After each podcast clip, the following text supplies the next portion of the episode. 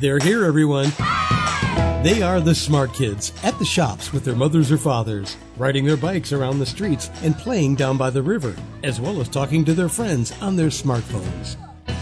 Join the smart kids each week as they discover, explore, and solve the mysteries of today.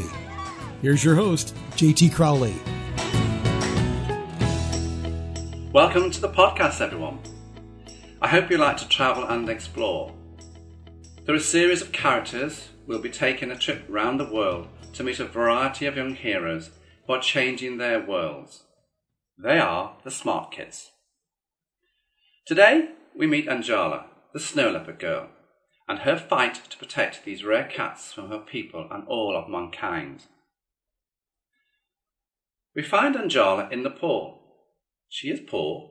She lives in a small mountainside village high in the Himalayas above the town of Pokhara in the Annapurna Conservation Area of Nepal.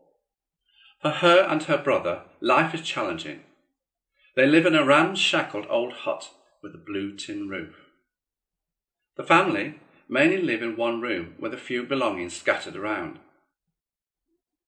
For Anjala, school is important, but to get to school and back each day, she and her brother have to trek for hours along the narrow, twisted and somewhat treacherous mountain paths. No handrails to stop them from tumbling down the near vertical drops. No risk assessments carried out here. The walk is long and arduous, and the chance of bumping into a snow leopard, one of the world's most elusive but powerful big cats, is very real.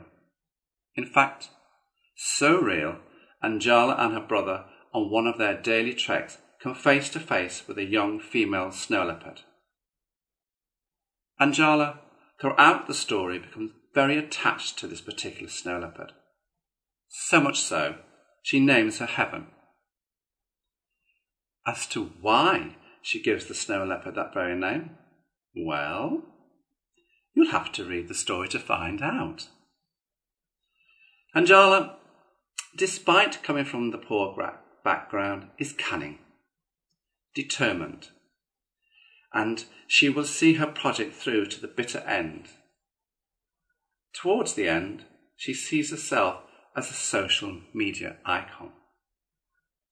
But what I'm going to do now, kids, is going to read you a little short clip as a teaser of the story itself. So sit back and listen. Dawn had arrived, and their father shouted at them to hurry up as he needed to be down the mountainside in Pokhara to meet the American expedition team. Their father set a fast pace, too fast for them, so they let him go ahead. She and Rajas would slowly amble down, looking at their phones as they went, checking to see what messages had been left and who was on Facebook. Turning the corner, there in front of them was one of the world's most elusive big cats, a female snow leopard. Anjala recalled how Rajesh froze with fear that morning and how her heart pounded to almost breaking point. Their father had told them how to react if they came across a snow leopard. Remain calm and back away slowly, for they were powerful killers who commanded respect. The likelihood of her encountering such a majestic animal as the snow leopard would be extremely slim, but nevertheless treat with caution. Heaven merely stopped in her tracks. Her pale green eyes gave a fleeting glance in the direction. Her light smoky grey coat with its black open rosettes and spots made her a master of disguise, blending in beautifully with the colours of the surrounding rocks. Moments later, she had vanished, melting into the natural habitat as she bounded up the mountain.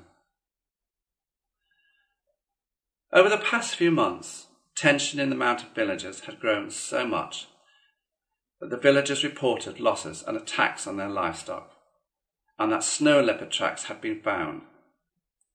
Anjala kept quiet about Heaven. In the depths of the Nepalese winter, Anjala and Rajas had more sightings of heron and recently her new cub, which was now three to four months old and fresh out of the den. It was normal for snow leopards to come down from the high peaks to lower terrain in the winter months, but this brought them into contact with mankind and the inevitable tensions and conflicts that followed. Anjala had come up with the idea of leaving food out each night near the place where she and Rajas had first encountered heaven. The hope being, if it was heaven attacking the villagers' livestock, to provide food for herself and her cub, this would stop the attacks and the tensions within the villagers, maybe spare her life. For a few weeks, the trick works, but stealing meat several times a week from the local meat stores in Pokhara was risky and would no doubt get her and Rajas into trouble. The risk of getting caught increased as the weeks went by, and on one afternoon, on the way home from school, a meat store holder caught them in the act and released his dogs to give chase. They ran for their lives, but as they sprinted down the street, they dropped the bag of meat, and the dogs were distracted by the bag, giving her and Rajas extra time to make their getaway. That afternoon was a narrow escape for Anjala and Rajas, and they took the decision to abandon their stealing adventures. They would have to come up with another plan. Breakfast the next morning was a simple affair, and was quickly put away. Walking to school with Rajas, a few paces behind her, being the grumpy brother as usual, Anjala spotted her father in one of the local cafes, drinking tea with a small group of village elders. She pushed the cafe door open, gave her father a hug, and asked what the occasion was. "No occasion," her father said, "but fresh tracks have been found on the edge of the village. They belonged to a female snow leopard and a cub. Plus, more livestock had been attacked and killed last night." Anjala's heart sank, but she tried not to show it. "What do you propose to do, Father?" "We propose to get permission to track the snow leopard down and shoot her." Anjala's father looked at his daughter's face and read her distraught feelings. "Sometimes, Anjala, we have to do unpleasant things, and this is one of those occasions. We must protect the village and our livestock. You know that we need to keep the animals safe so that we can sell them. I know the snow leopard is doing what she needs to do to survive for herself and her cub, but we need to survive as well. Do you see my point?" "Yes, Father." Anjala ran out of the cafe, glancing up and down the street looking for Rajas. Crossing the road, barely being run over by the school bus, she stopped to see if Raja was in sight. Four blocks down, she caught a glimpse of her brother's blue sports bag. He had managed to meet up with some of his classmates. She pushed people out of her way as she tried to catch up with him. The traffic lights at the top of the street were green, so the pedestrians had to wait.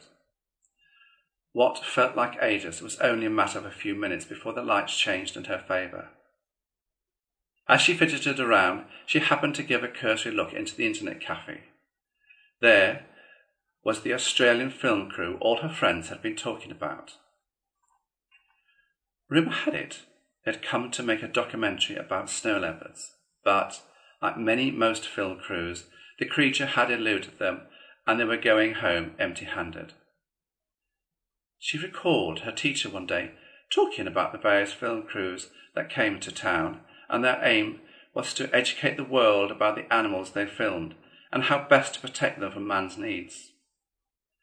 Hastily, she put two and two together. She needed their expertise in protecting heaven and her cub, but they needed snow leopards. So, kids, if you want to know how the story came about, then keep listening. But I want you to think about a couple of things as I continue to talk to you. Let's see what answers you come up with to the two questions I've at the end of the podcast. The story came to be for several reasons. Firstly, it was to get kids to see and think about how they go to school and what sort of home life they have.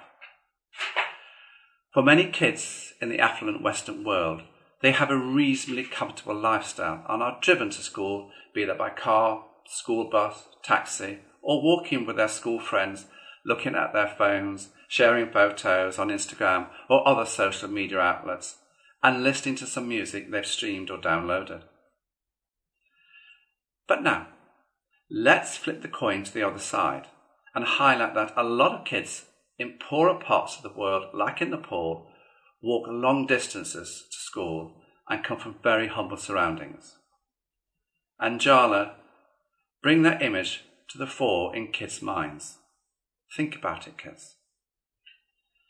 Secondly, I wanted to bring in a story about conservation of wild animals that are on the endangered species list to show to kids that we can do something to protect the natural surroundings of these vulnerable animals with simple but effective and sustainable programs put together in conjunction with the World Wildlife Organization. These programs need the support and close involvement of the local communities, for without that local support, many of the carefully thought-out schemes would fail from the start. The animal I chose, I chose the majestic snow leopard, a powerful but elusive big cat with a global population of less than nine thousand. In Nepal, where I placed Anjala, there is probably less than four hundred snow leopards prowling the mountainsides of the stunning and imposing Himalayas.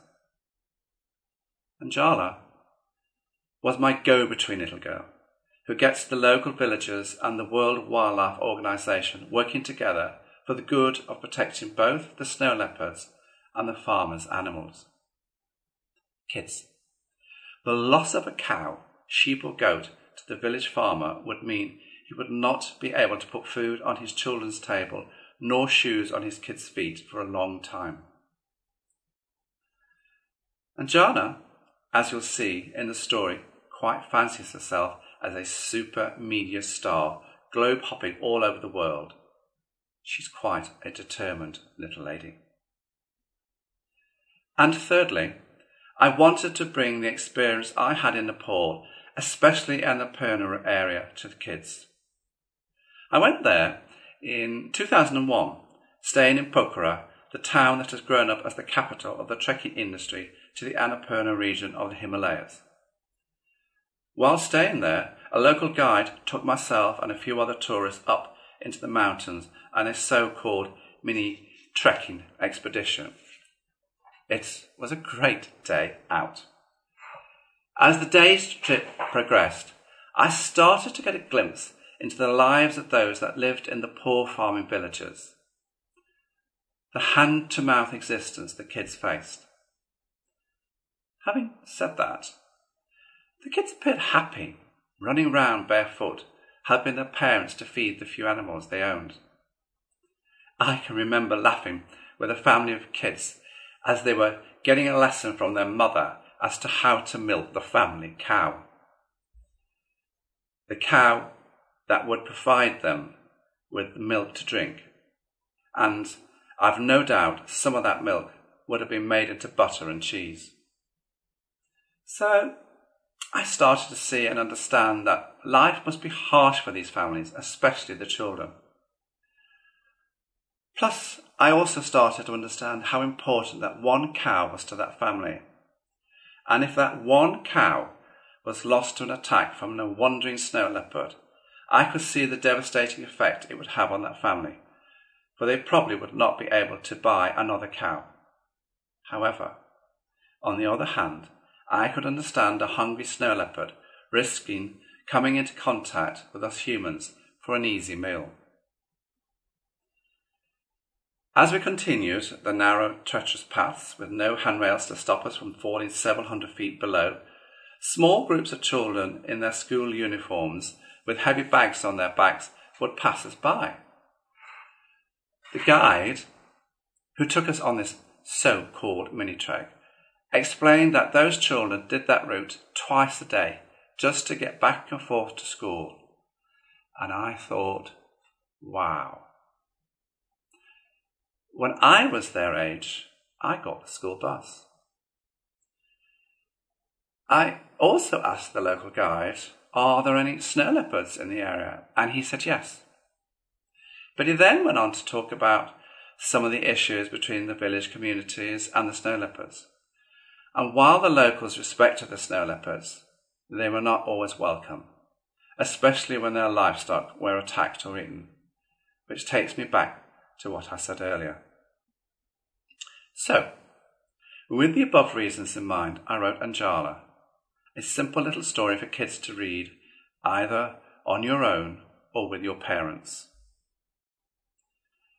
We all love to watch the wildlife programmes that have been skillfully made, but like those stories, they only give us a glimpse into the lives of the animals and people that live in those places. The walk was put into the story to highlight that not every child in the world goes to school in a four by four, school bus, taxi, and that have some children walk miles every day to go to school. Nepal is one of the poorest countries in the world, but yet it is one of the most breathtaking places to see with its snow-capped mountains, gushing rivers, deep gorges, and warm-hearted people with their rich cultural heritage. I said there was three main reasons for writing the story, but coming to think about it, there's a fourth. And that is, as with all of my seventeen short stories and their characters from all over the world, I want actually to inspire children to go and see all the places in the world where all the characters come from and start to get a feel for the different cultures that coexist around the world, be that for better or worse. But what I also want to say to the kids that read and follow my stories is that if you want to see all these places, then you need to work hard at school to get a good education, which in turn should lead to a good job that will give you the money to pay for all your travelling. Kids, don't expect your parents to pay for your travelling experiences. One of the things I've learnt in life is that if you've worked hard to pay for something, you appreciate it more, rather than someone just giving you the money. So, however, for the time being, kids, you can go on Google Earth or any other map app and look at where Anjala and the upcoming characters come from. Go into all the places the characters touch, visit, and the streets they go down. Come with me as I take you around the world. Kids, if you have a world map in your bedroom, then once you've read a character, get a sticker, write the initial of that character on the sticker and stick it on your map against the place where the character comes from. And as you read more and more of the stories, watch the pattern of all the stickers spreading across your map. So kids, having listened to me reading some of the story, I've got two questions for you to ponder over. Firstly, how would you feel if you had to walk for hours every day back and forth to school up and down narrow mountain pathways? I know I wouldn't like it. And secondly, how would you react if on your way to school you came across a powerful predator like a snow leopard on the very pathway you were walking or cycling along? I would love to hear your answers. Get either of your parents to contact me on my social media platforms. Looking forward to hearing from you.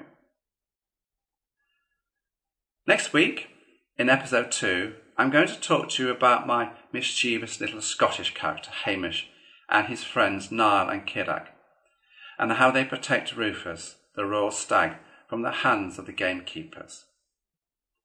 But for now, this is J T Crowley signing off. So, wherever you are listening in the world, stay safe, but have fun, just like my characters. Thanks for listening to The Smart Kids. Want to follow more of their adventures? Check out The Smart Kids by J T Crowley on Amazon dot com now.